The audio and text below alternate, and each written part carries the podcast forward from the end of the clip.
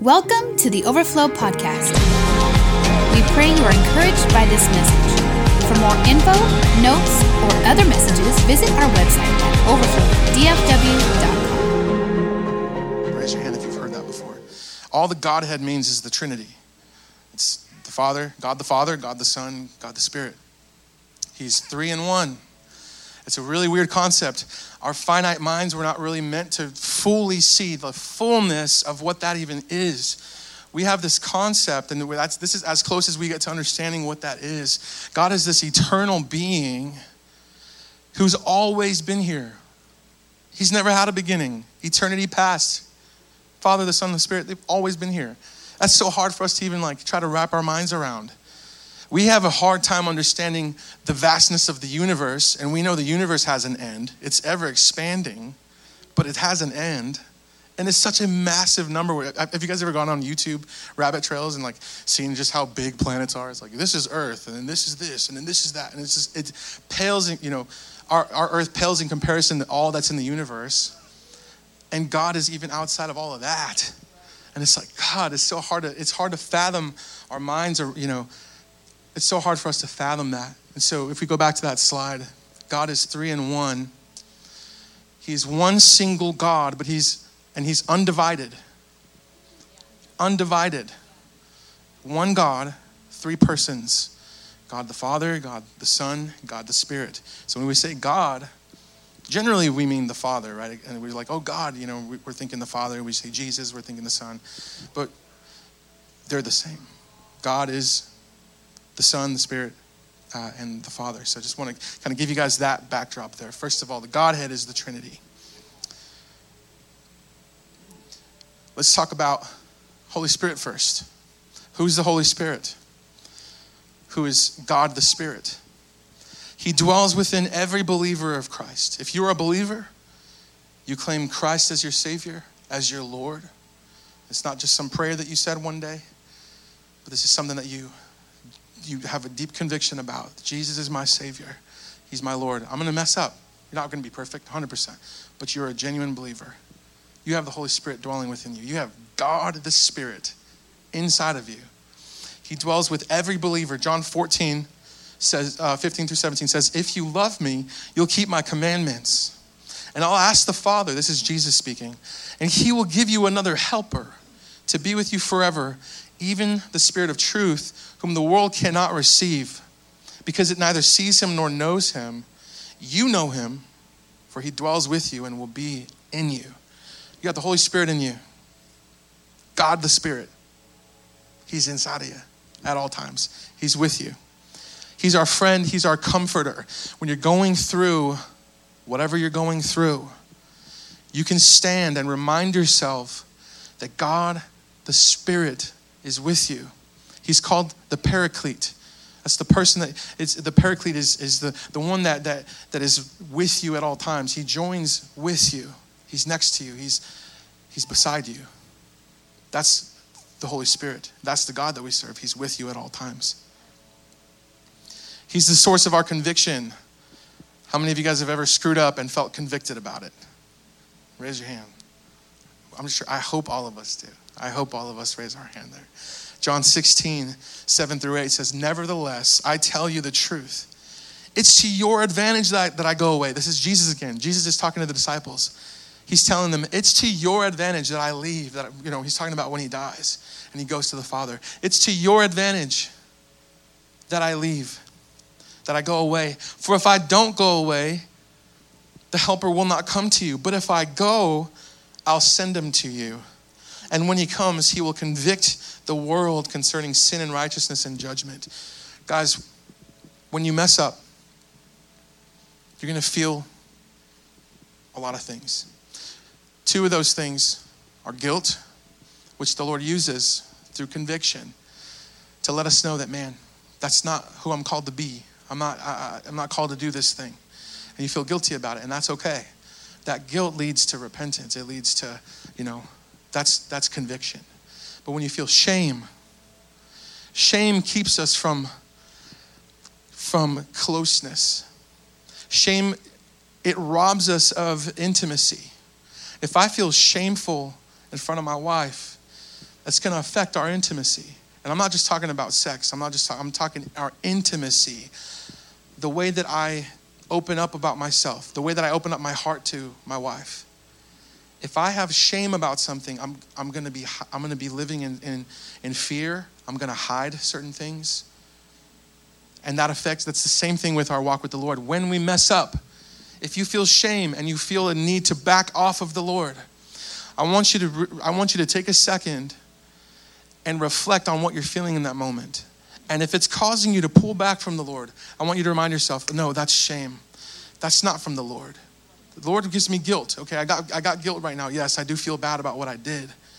But instead of drawing away, I got to come closer. And the thing is, it's not you coming closer, it's also Him coming closer. Scripture tells us that if we draw near to Him, He draws near to us. That's a promise.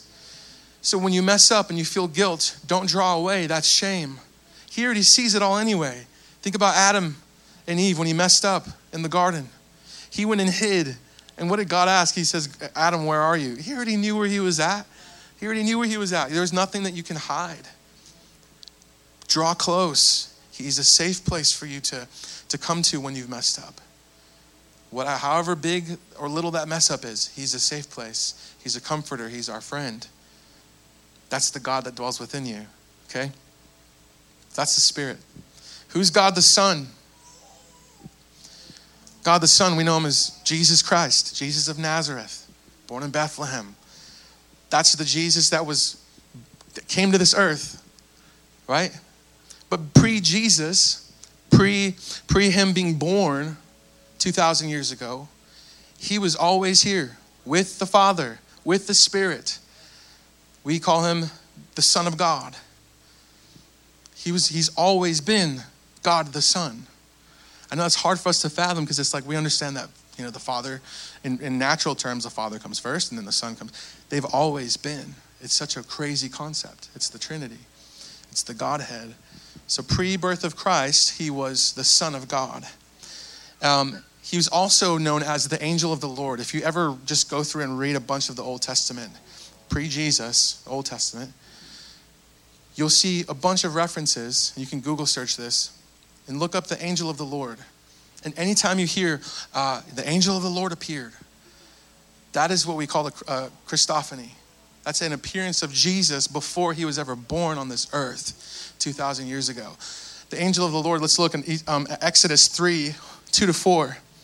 It says, There the angel of the Lord appeared to him. We're talking about Moses here. Remember the, remember the story about Moses when he sees the burning, the burning bush? Right? There the angel of the Lord appeared to him in flames of fire from within a bush. Moses saw that through the bush, I'm sorry, Moses saw that though the bush was on fire, it didn't burn up. So the angel of the Lord, aka Jesus, before he was ever born, he comes and sets, a, sets this bush on fire, but it's not burning. So Moses thought, I'm going to go over and see what this strange sight is, why the bush isn't burning up. And when the Lord saw that he had gone over to look, look what it says God called to him from within the bush. If it was just an angel, he wouldn't call himself God, right? God called to him from within the bush. The angel of the Lord, you're going to see, if you guys ever do a Google search, I, I challenge you, go do it. So go search up the angel of the Lord in all these instances, and we're looking at Christophanies. These are appearances of God the Son before he was ever born on this earth. Whenever, um, whenever, um, give me a second. So we have, uh, you know, oh, he, when he wrestled with Jacob, we know the story of, you know, uh, Jacob wrestling with the angel. We hear that. Oh, he's wrestling with an angel. He was wrestling with Jesus pre being born. It's really awesome. And you're going to see this all throughout Scripture. So I encourage you guys to go look at that. Pre birth of Christ, he was the Son of God. He was also called the angel of the Lord. Um, the universe was made by him. Did you know that Jesus made the universe? God the Father didn't make the universe, or at least this universe. All the scripture tells us that Jesus made this universe. Jesus did. John 1, if you guys go read John 1, in the beginning was the Word, the Word was with God, the Word was God. Everything that was formed was, was made by Him. It's talking about Jesus. Jesus made everything that you see. That's really awesome. Number two, He was sent willingly by the Father to come and die for us. We know this. We, this is, this is the, the cornerstone of our faith, is the death of Christ, right? God sends Jesus. Jesus goes willingly. Guys, we sometimes think that God is this being that is angry at us. He's just this angry guy. And that Jesus loves us and he's like, no, no, God, don't, don't hit them. Don't smite them. I, will go, I'll go for them and I, I love them. You, you hate them, but I love them. That's not God. That's not God the Father. God loved, it said, for God lo- so loved the world that he gave his only begotten son. He says that while we were yet sinners, Christ died for us. While you were messed up, while you were jacked up, God so loved the world. Christ died for us.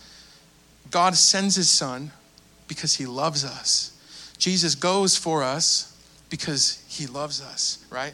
And so it says, uh, you know, he was sent willingly by the Father by their love for us so that Jesus could be the final sacrifice. We know that there was a sacrificial system. They had to slaughter lambs. They had to sacrifice lambs just to, uh, you know, uh, you know, appease God according to, you know, Jewish tradition. They had to, they had to sacrifice lambs to, to pay for their sins. There had to be a shedding of blood. So Jesus says, I'm going to put a stop to that. I'm going to send a final sacrifice, the most powerful sacrifice that there ever has been Jesus. He sheds his blood for us so that it'll tear the veil between us and him. Do you guys catch that? When Jesus dies, the veil in the temple that separated us from his presence, it tore. He died and the veil tore. It wasn't some, you know, little, you know, kid that was just like running around the temple like ripping things. God tears the veil when Jesus dies. And he's signifying that there is no longer any separation between us and the Father. Jesus and, the, and God, they come to this earth to be the final sacrifice so that there is no separation anymore. They want nearness, they want closeness, they want relationship with you, they want intimacy with you. And again, when we, I think sometimes when we say intimacy, the, uh, the first thing we go to is a sexual thing. Intimacy, that, that's only a part of it. That's something that we, you know, the Lord gave us and it's great, but intimacy is so much more than that. He calls us to intimacy within himself. Guys, uh, Pastor Josh uh, Sponsler said it last week. If I only talk to my wife once a week, a couple times a week, am I intimate with my wife? Does she know me? Do I have a good relationship with my wife? No, that's not what the Lord calls us to. The Lord isn't calling us to you know, uh, you know, just to know him a couple days a week. He's not just calling us to acquaintanceship. He's calling us to intimacy. Think about that for a sec. The person that you want to be intimate with the most, that you want to, you know, you want them to know you the most, you want to know them the most. That level, that level of desire that you have to be close with that whoever that is. That's that's what the Lord wants, and He wants it even so much more than you can even than you can even grasp. So that's what Jesus did for us, right? He sheds his blood for us to forgive us of our sins. Everything you've ever done, everything you've ever felt shame, uh, shameful about, his blood covers. His blood covers. He did it for us. He became sin. He who knew no sin became sin for us Guys, that's huge. Don't let that ever be common to you. Don't ever let that be common to you. What Jesus did on the cross allows you to come close to the Father. That's amazing. Again, the Father, in his presence is fullness of joy. At his right hand are pleasures evermore. That Father, so that you can be close to him. That's what Jesus did for you. Now let's talk about God the Father now.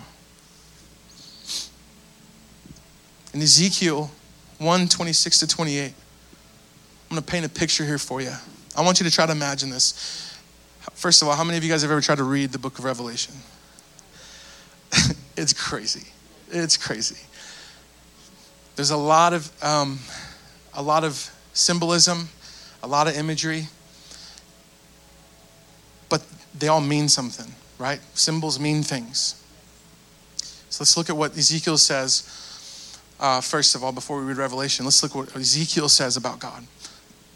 Above the expanse, over their heads, again, Ezekiel, we're talking, he's looking into heaven right now. Above their heads was what looked like a throne of sapphire. Have you guys ever seen sapphire before? It's just like vibrant blue gem. It's beautiful. And high above the throne was a figure like that of a man. I saw that from what appeared to be his waist up, he looked like glowing metal. Guys, he's, he's seeing this and he's like, he can't even fathom what he's seeing. That's why if you keep looking at what, like, look at what he's saying. He, he's like, oh, he, he looked like this. Uh, it appeared to be his waist. There's all, he can't even comprehend what he's seeing.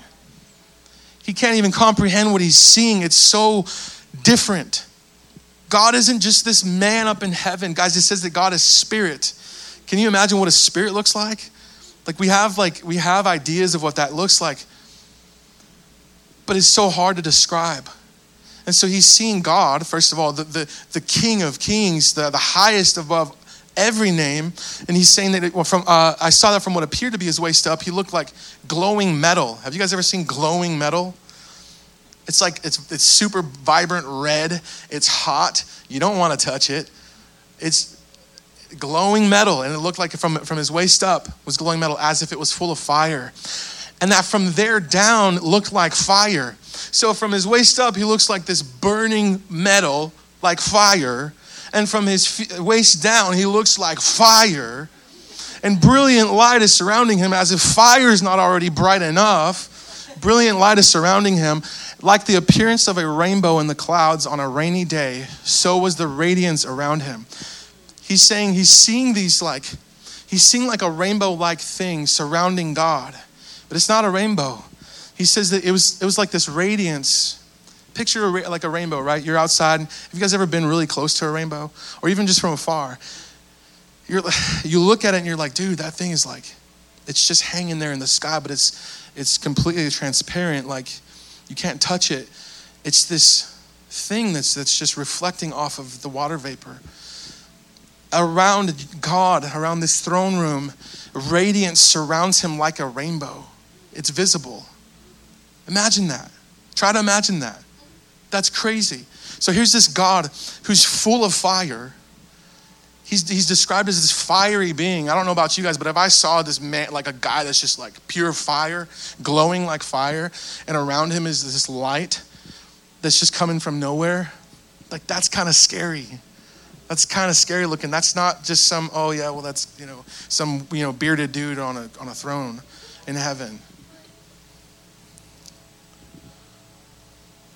His eyes, here, let's, let's do this. Let's go to Revelation 1 14 through 16. So now we're moving to the book of Revelation. The very first chapter says, His head and hair were white like wool, as white as snow, but his eyes were like blazing fire. Imagine that. His eyes are like blazing fire. His feet were like bronze glowing in a furnace. What did Ezekiel describe God as? the, the top half of God, it said that he was glowing like metal, like burning metal as if with fire. Now we have John the Revelator in Revelation saying the same thing. He's seeing God. Ezekiel sees God in the Old Testament, then we see John the Revelator having a revelation of God, and he's saying, descri- he's describing him as the same, same thing. His eyes were like blazing fire, his feet were like bronze, glowing in a furnace, and his voice was like the sound of rushing waters. I like to fish. I like to go out and fish. A lot of times I'll go to a dam. Can I say that word from the pulpit? I mean, um, we'll go to a dam and they'll open up, they'll open up the, you know, the gates to let water flow because, you know, the lake might be getting too high. The collection of water might be getting too high. So they'll open up the gates. And sometimes I'll fish where they're releasing the water. And it's not just like this like cute little ravine. It is loud it is a, it is a rushing sound. I can't even describe it. I can't like all like oh, it sounds like a bunch of horses running. I, no, it's way louder than that. It's, it's this gushing amount of water. And it says that his voice is like rushing waters. Go ahead and bring that back up for a sec. His feet were like bronze glowing in a furnace. His eyes are like fire. And his voice, as he's speaking, is like the sound of rushing waters. It's loud. It's loud, and he is this burning being. Go ahead and go to the next one, please. In his right hand, he held seven stars, and out of his mouth came a sharp, double edged sword. His face was like the sun shining in all its brilliance. His face is shining. His eyes are like fire. His feet are like burning bronze. His body is like burning metal. His legs are like fire. Guys, this is not just some typical man. He's not a man, he's spirit, and he's crazy looking. like that's not that's not normal, right? He's so the word holy I'm going to get into this here in a second anyway, but the word holy means different, set apart. That God is so holy, He's so different.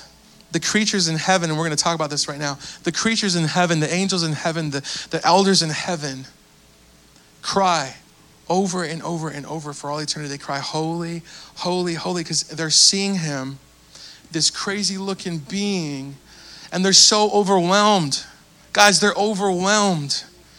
They're crying it out, holy, holy, holy. That's the only word that they can, that's the only word that they can, can let out because of what they're seeing. Let's keep going here.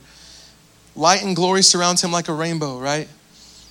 Everything in heaven is stricken with complete awe. Everything in heaven is stricken with complete awe. They're seeing the Father here. Let's look at Revelation 4 for a second. This is pretty crazy. 24 thrones surrounded him, and 24 elders sat on them. They were all clothed in white and had gold crowns on their heads. These are elders that the Lord has the Lord has elevated. Can you imagine like who these people are? Who these beings are that God has elevated them to be elders in heaven? Like think about that. Think about the kings that we put on this earth. Think about the people that we vote into presidency, the people that we vote into office. These are people that God has elevated to be elders in heaven with crowns. Who are these people? It says uh, 24 thrones surrounded him, 24 elders sat on them. They were all clothed in white, and they had gold crowns on their heads. Go ahead and go to the next one from the throne came flashes of lightning and the rumble of thunder. So there's all this crazy noise coming from his throne. And then on top of that, his voice sounds like rushing waters. It is loud, it is bright, He's, it's burning with fire. Guys, this is a crazy scene. This is not some boring old dude sitting on a throne somewhere ruling from heaven from a cloud. This is a crazy, amazing, glorious being, the most glorious being in all of existence. And in front of the throne, were seven torches with burning flames. This is the, seven, the sevenfold Spirit of God. So the Spirit of God's up there in heaven. In front of the throne was a shiny sea of glass, sparkling with like crystal. In the center and around the throne were four living beings. So we have 24, 24 elders with crowns. They're rulers, they're elders. Now we have four living beings. I want you to picture this, guys. This is crazy. Around his throne are four living beings each covered with eyes. Covered. Think about that. These four creatures, these four beings, and their covered with eyes, head to toe. Kind of gross looking if you try to like imagine that. Like I, I hate spiders, dude, and every time I see spiders and they're eight, eight eyes, I'm like, dude, something's wrong with that. Like that's not. I don't think God created that. I don't know. I don't know. They're covered with eyes front and back. Go, ahead and go to the next one, please. The first of these living beings was like a lion, the second was like an ox, the third had a human face, and the fourth was like an eagle in flight. Each of these living beings had six wings, and their wings were covered all over with eyes. They're covered with eyes, and then they have six wings, and each of their six wings are covered with more eyes inside the wing and outside the wings. Day after day after day and night after night, they keep on saying, Holy, holy, holy is the Lord God Almighty, the one who always was, all eternity past. He's never had a beginning, who is and who is still to come. And it says, whenever the living beings give glory and honor, and thanks to the one sitting on the throne, the one who lives forever and ever, the 24 elders fall down the, guy, the guys with the, throne, with, the, with, the, with the crowns, they fall down and worship the one sitting on the throne, the one who lives forever and ever. And they lay their crowns before the, before the throne and they say, You are worthy, O Lord, O God, to receive glory and honor and power, for you created all things and they exist because you created what you pleased. Guys, these elders who are elders in heaven with crowns in heaven, they're like, what crowns? For what? Look at the guy that we're looking at. He's so holy. They fall down off of their own thrones and they cast their crowns before him. They're like, What royalty? Here, this belongs to you. They're so overwhelmed by him. These creatures in heaven, with eyes all over their bodies and eyes all over their wings, they're covered in eyes. They're falling before the throne, saying, Holy, holy, holy, because every single time they look up, they see a new facet of him, a new way that he is so different than anything in existence. This is the God that we serve. They have eyes all over because they were created to see every aspect of God, but every time they look up with a different side of their eyes, with a different part of their body, because there's eyes everywhere, they're, they're seeing a whole new depth of God and they can only help but cry, Holy, holy, holy. Guys, they are completely awe-stricken by the one they are seeing. This is awesome. This is the kind of God that we serve. He is endlessly fascinating. Endlessly fascinating. I'm a museum a museum guy. I travel a lot for work, so anytime I go to a new city, I try to go to you know different museums and and see the sights and stuff. And um, this last week I was in St. Louis, and they have the arch there. That thing is huge. I, like we have a couple arches in downtown Dallas. Eh, compared to that, that thing is so huge. And I literally walked up to it. It was nighttime. I probably shouldn't have done that. You know, it's kind of sketch because it's like a park and it's all dark and stuff. But there's lights that are beaming on top of this arch. And you look up, and just as far as I can see, it's just this crazy, huge, tall, arc, um, arch. And it's so fascinating. But to imagine that God is even more fascinating. I didn't fall on my knees like, oh my God, this is so amazing. I was like, dang, this is crazy. But it didn't cause me to fall to my knees. Guys, they, they can't help it. They can't help it. They have to, they have to bow before him.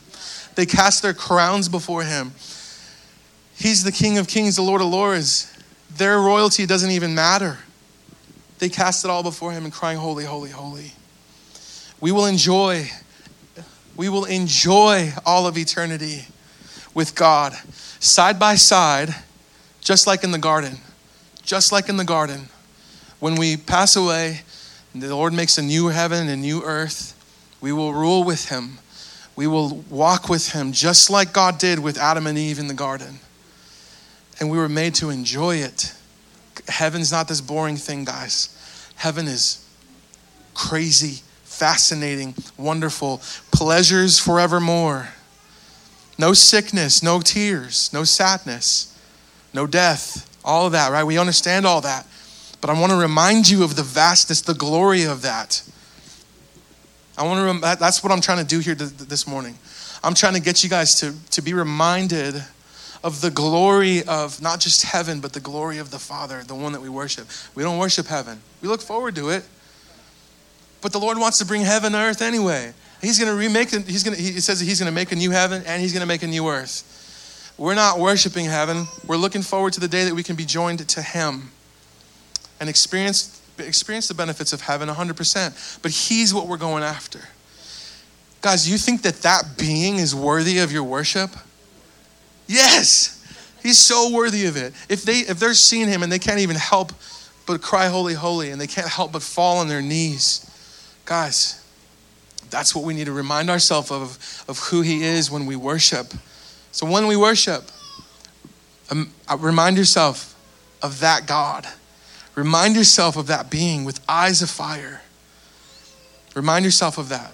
He's full of fire. Just fire, top fire, bottom fire, feet fire, eyes, everything. Fire. Fire. All right. Let's go on to the next thing here. God's greatest pleasure is in Jesus and the Holy Spirit. Jesus' greatest pleasure is in the Father and the Spirit, and the Spirit's greatest pleasure is to the Father and the Son. They have this fellowship. They have this fellowship together. And their greatest pleasures are in each other. Jesus' greatest pleasure on, while he was on this earth was to glorify the Father and to do what the Spirit was saying. And God's greatest pleasure was in Jesus, as Jesus was sent to be our final sacrifice, the, the mediator, right, between us and the Father. Matthew 3:17 says, And behold, a voice from the heavens said, when Jesus died on the cross, it said, This is my beloved Son, with whom I am well pleased. God spoke through the clouds, through the moment, and he's declaring over Jesus, who just died on the cross, and he's saying, This is my beloved Son. Could you imagine God saying that to you, like audibly? Audibly, you got baptized, you come out, you do something, right? And you just hear God's voice, audible voice, and He's like, This is my beloved son, this is my beloved daughter, in whom I am well pleased. That's no ordinary, you know, stuff.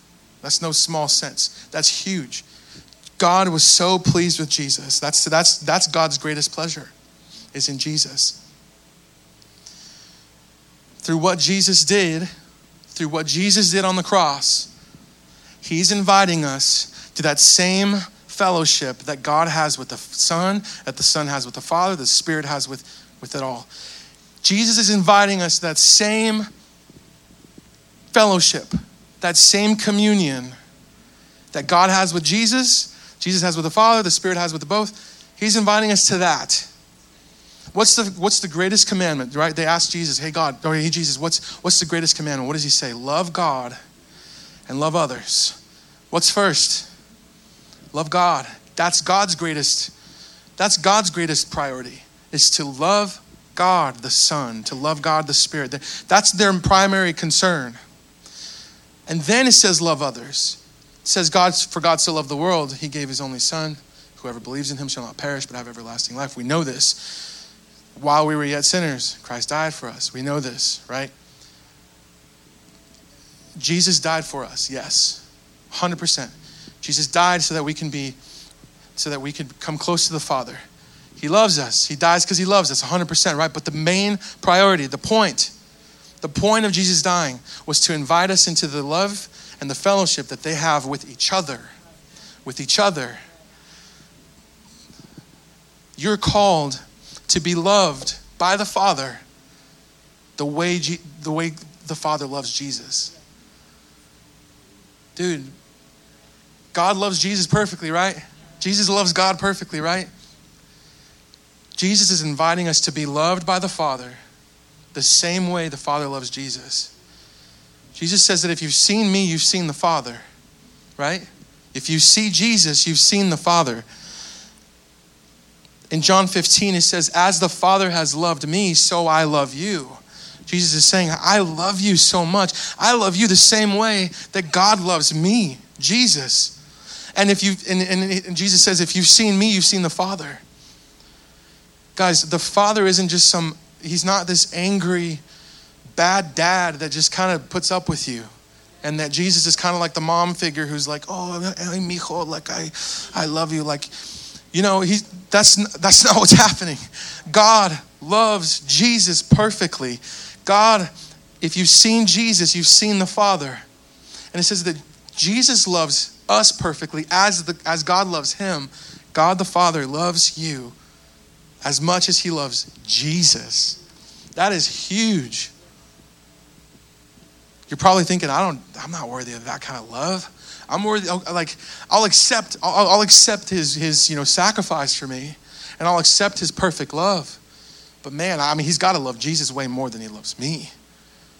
No, he's inviting you to that same communion, that same fellowship that he has with himself Jesus, the Father, and the Son, uh, uh, the Son, the Father, and the Spirit. Even I get tongue tied there, guys. It's, it's... God the Father loves me. God the Father loves me. And the same way as he loves Jesus the Son, who's been in a perfect, loving relationship for all eternity. For all eternity, Jesus and the Father, they've been, and the Spirit, they've all been in this perfect, loving uh, fellowship, this perfect, loving relationship. And Jesus is inviting us into that. Jesus' love on the Father kept him on the cross. I, I've heard it said before that we kept Jesus on the cross. His love for us kept him on the cross. That's not entirely true, it's partially true. Jesus' primary thing, what, what does he say? When he's on the cross, he says, Lord, if it's your will, take this cup from me. It was so, it was so much to bear. Think about that, man. The, the worst way anybody could ever die, Jesus suffered that for us. And on that cross, he's like, God, if this is your will, take this cup from me. It was a lot for him to bear. But then what does he say? He says, But not my will be done, but yours. He's telling the Father, I want your will above everything. His primary goal was to love God, right? His love for the Father kept him on the cross. Then we have a scripture that says, it's Hebrew 12, 2, it says, For the joy set before him, he endured the cross. And we, like I said, we've heard it be, be, be told before that the joy set before him was us, that he loved us so much that he endured the cross. We are the joy set before him. But really, the point of the so the joy set before him wasn't just us. The joy set before him was a renewed relationship between us and the Father. Jesus wanted us to be loved by the Father the same way that He's loved by the Father. That was the joy. He's imagining us in Him experiencing the perfect love of God. The perfect love of God. And that's the joy that was set before Him. He wants us to love God with everything that we have and for us to encounter the love of God the same way that God loves the the Son. Guys, do you get this? This is huge. I know it sounds like I'm repeating myself. I'm just trying to drive the point here. It's like, have you ever had like a revelation before in scripture and you're just like, dude, like, God loves me. And you tell your friend, dude, God loves me, dude. Like, yeah, man, yeah, for sure. He loves you. No, you don't get it. Like, He loves me. And you have this revelation of it that they're just not seeing. They get it, but they don't get it. Um, that's what I'm trying to do here. I'm trying to get it in your heart. So I want you guys to do something with me. I want you guys to go ahead and close your eyes. I want everybody to just shut your eyes for a sec. And I want you to picture the throne room of heaven with tangible, visible glory like rainbows all over heaven, just beaming around the throne. And that glory and that light is surrounding this being who is full of fire. His eyes, I want you to picture his eyes of fire, and they're looking at you. He's this glorious being. Picture the, the 24 elders cast their crowns before him. They're on their knees, on their faces. Those four creatures, those four beings with eyes all over, on their knees before him, crying, Holy, holy, holy. Jesus is at his right hand. He's sitting right next to the, to the right side of the Father. And I want you to look into the Father's eyes. Consider what Jesus did. What, did, what was the point? The point was to allow you to be to, to, to, to walk into that love that he has with the Father.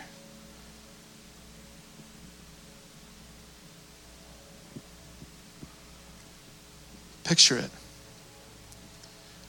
I want you to open up your heart and allow yourself to feel that love with eyes of fire. He's, he's looking right at you through Jesus.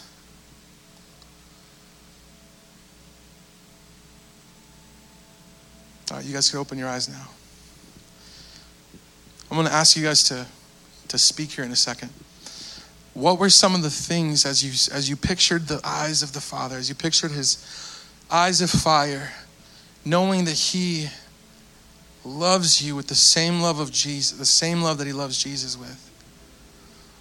I want you to uh, tell me what were some of the things that you, what were some of his aspects, the, some of the aspects of God that you possibly felt in that moment? As you're seeing the Father, as you're picturing him when you're, with your spirit.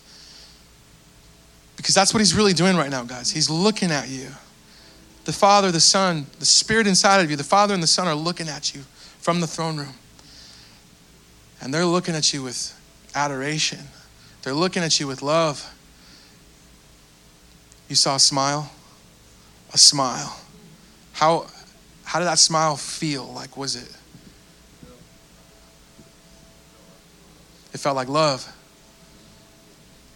He's looking at you. A lot of people out there, but he's specifically looking at you, staring right into your soul. Yeah. Yeah, as much as you'd be scared of that fire, behind those eyes, it's nothing but love, right? What else? Purification. He's looking at you and he's like, I've, I've cleansed you, I've purified you. And is it out of love or out of anger? Oh, it's out of love. Exactly. He looks like it's like like he's something that like it would he would consume, but those those eyes of fire they purify. What else?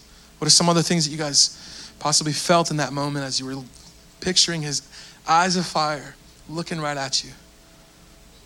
Peace. Come on. That's awesome. What else? I know that when I when I picture that scene and I try to do this often, I picture that scene in heaven and when I'm seeing his eyes of fire that consume all, I'm, I'm feeling nothing but satisfaction that he's, he's satisfied with me. I feel his love. I feel his peace. I feel his purity, his cleansing. And guys, the crazy thing is that when we experience one thing, think about the creatures in heaven with eyes all over. When they experience one thing of Jesus, they lift their, their head and they see God the Father. They see a new aspect of him. They might be seeing a new aspect of his goodness or of his peace or of his kindness, of his, you know, of his cleansing. They're seeing a new facet every single time they look up. You can never exhaust his peace.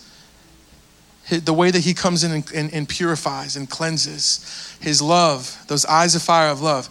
Every single feature, every single facet of the Father that we see and that we encounter, that we feel, we can never exhaust even one of those facets. There is always a greater level of revelation, a greater level of understanding. You think you understand His mercy? You think you understand His kindness, understand His love? You, you might have even felt His love before and been so overwhelmed by it. That's the tip. That's the tip for all of eternity future, we will be encountering greater levels after levels after levels, from glory to glory for all eternity. This is not boring, guys. This is not some boring thing that we're doing in heaven. Like, guys, we will be so overwhelmed by Him. And we're, it's, it's, it's, you guys, you guys understand and, and, and see the picture now of what's happening in heaven. I'm almost done. I'm almost done. We can never exhaust a single characteristic of God. You can never exhaust it. His kindness, so much greater than what you've already encountered. His love is so much deeper than what you already encounter. So now let's talk about real quick. Who are you? Who are you? We, we see who the Father is. We see who the Son is. We see who the Spirit is. We see what's happening in heaven. And we see what Jesus or is welcoming us to in that communion with the Father and the Spirit. He's welcoming us into that to experience the same love that the Father has for the Son. We get all that. So now, who are you? We get who the Father is, we get who God is. Who are you? Number one, you're adopted into the greatest love in existence. Galatians 4 5 through 7 says, To redeem those who were under the law so that we might receive ado- adoption as sons. Guys, whenever it says sons, Whether you're a daughter, whether you're a son, that's you. Okay? Put yourself in their shoes. And because you are sons, God has sent his spirit of his son into our hearts, crying, Abba, Father. I'll tell you, just to be completely honest with you, I didn't really have a great relationship with my dad. I don't know my biological dad. I, I know who he is. I've seen him on Facebook. I don't know him. And the father that I did have, we did not have a good relationship. I did not know what the love of a father was like. But I have this Holy Spirit inside of me that allows me to cry out, Abba, Abba, Father. It says that He is a father to the fatherless. You can cry, Abba, Father, perfect Father, Abba.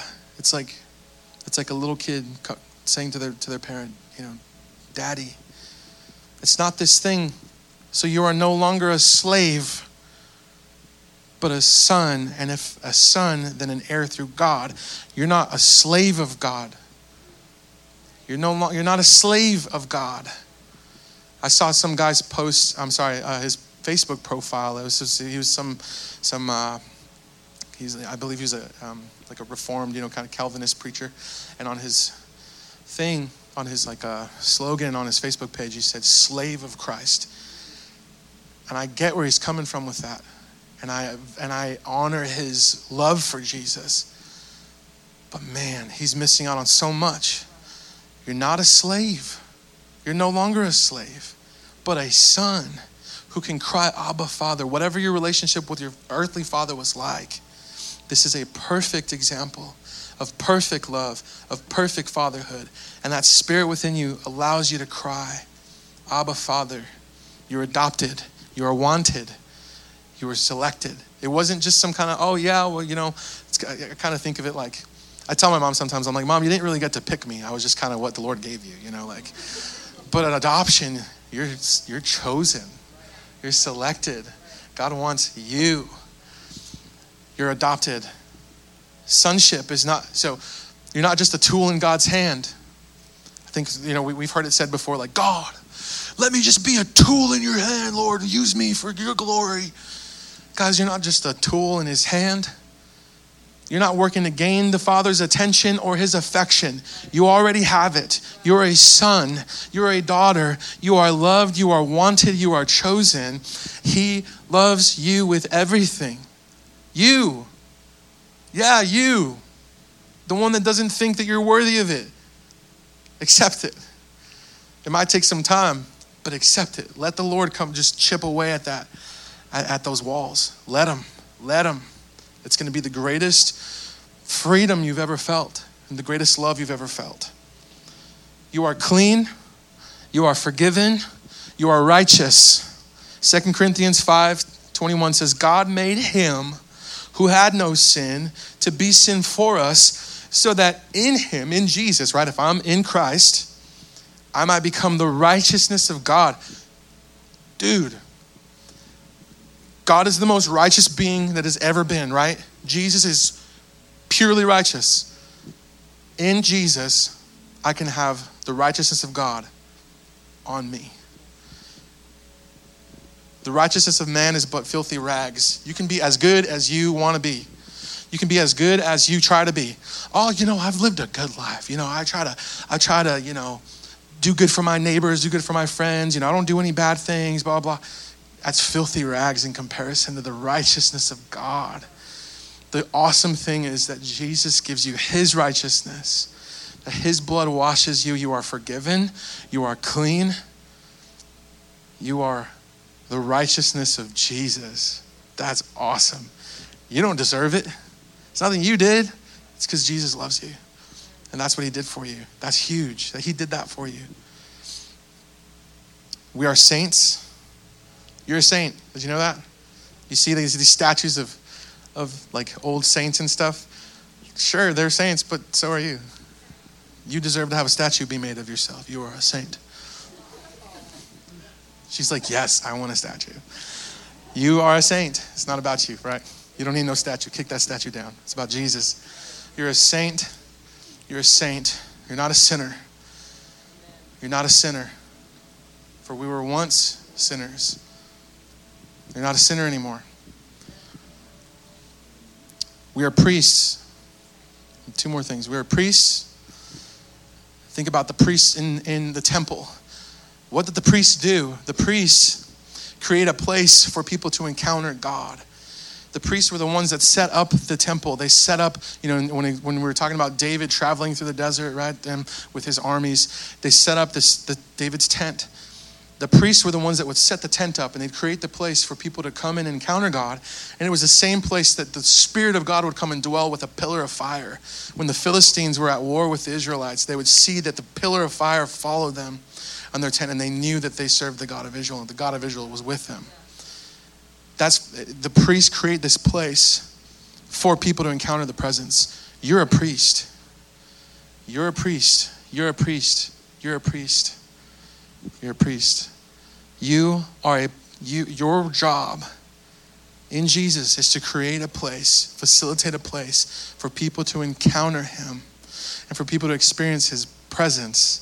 So wherever you go, at your job, at home, when you're hosting a community group, your job everywhere you go is to be a priest to, for people to encounter his love, for people to encounter his presence and invite them into the same thing that I just told you about to experience the love of the Father that He has for the Son, that He has for you. He wants that for everybody. He desires that no one should perish, but that all would have everlasting life. Everyone. And then lastly, guys, this is the last thing, Then I'll let you guys head out. We are gates. The Lord calls us gates. Psalm 24 says, Lift up your heads, O you gates Fling open, you ancient gates, that the King of glory may enter. You are a gate that the Lord wants to move through. Where the King enters, there his authority is. Where the King enters, there his authority is. If, the, if, if you are a gate and you're allowing the Lord, here, Lord, move through me. Move through me, Lord. I want people to encounter you through my life. I want people to encounter you through my life. That's the, same, that's the position we need to live our daily lives in as best as we can. Lord isn't desiring perfection. He's not desiring perfection. He just wants your yes. He wants your yes. Yes, Lord, use me. Lord, move through me. Allow me to be a gate. I, I allow you to move through me, Lord. Do what you want so that people will encounter you through me.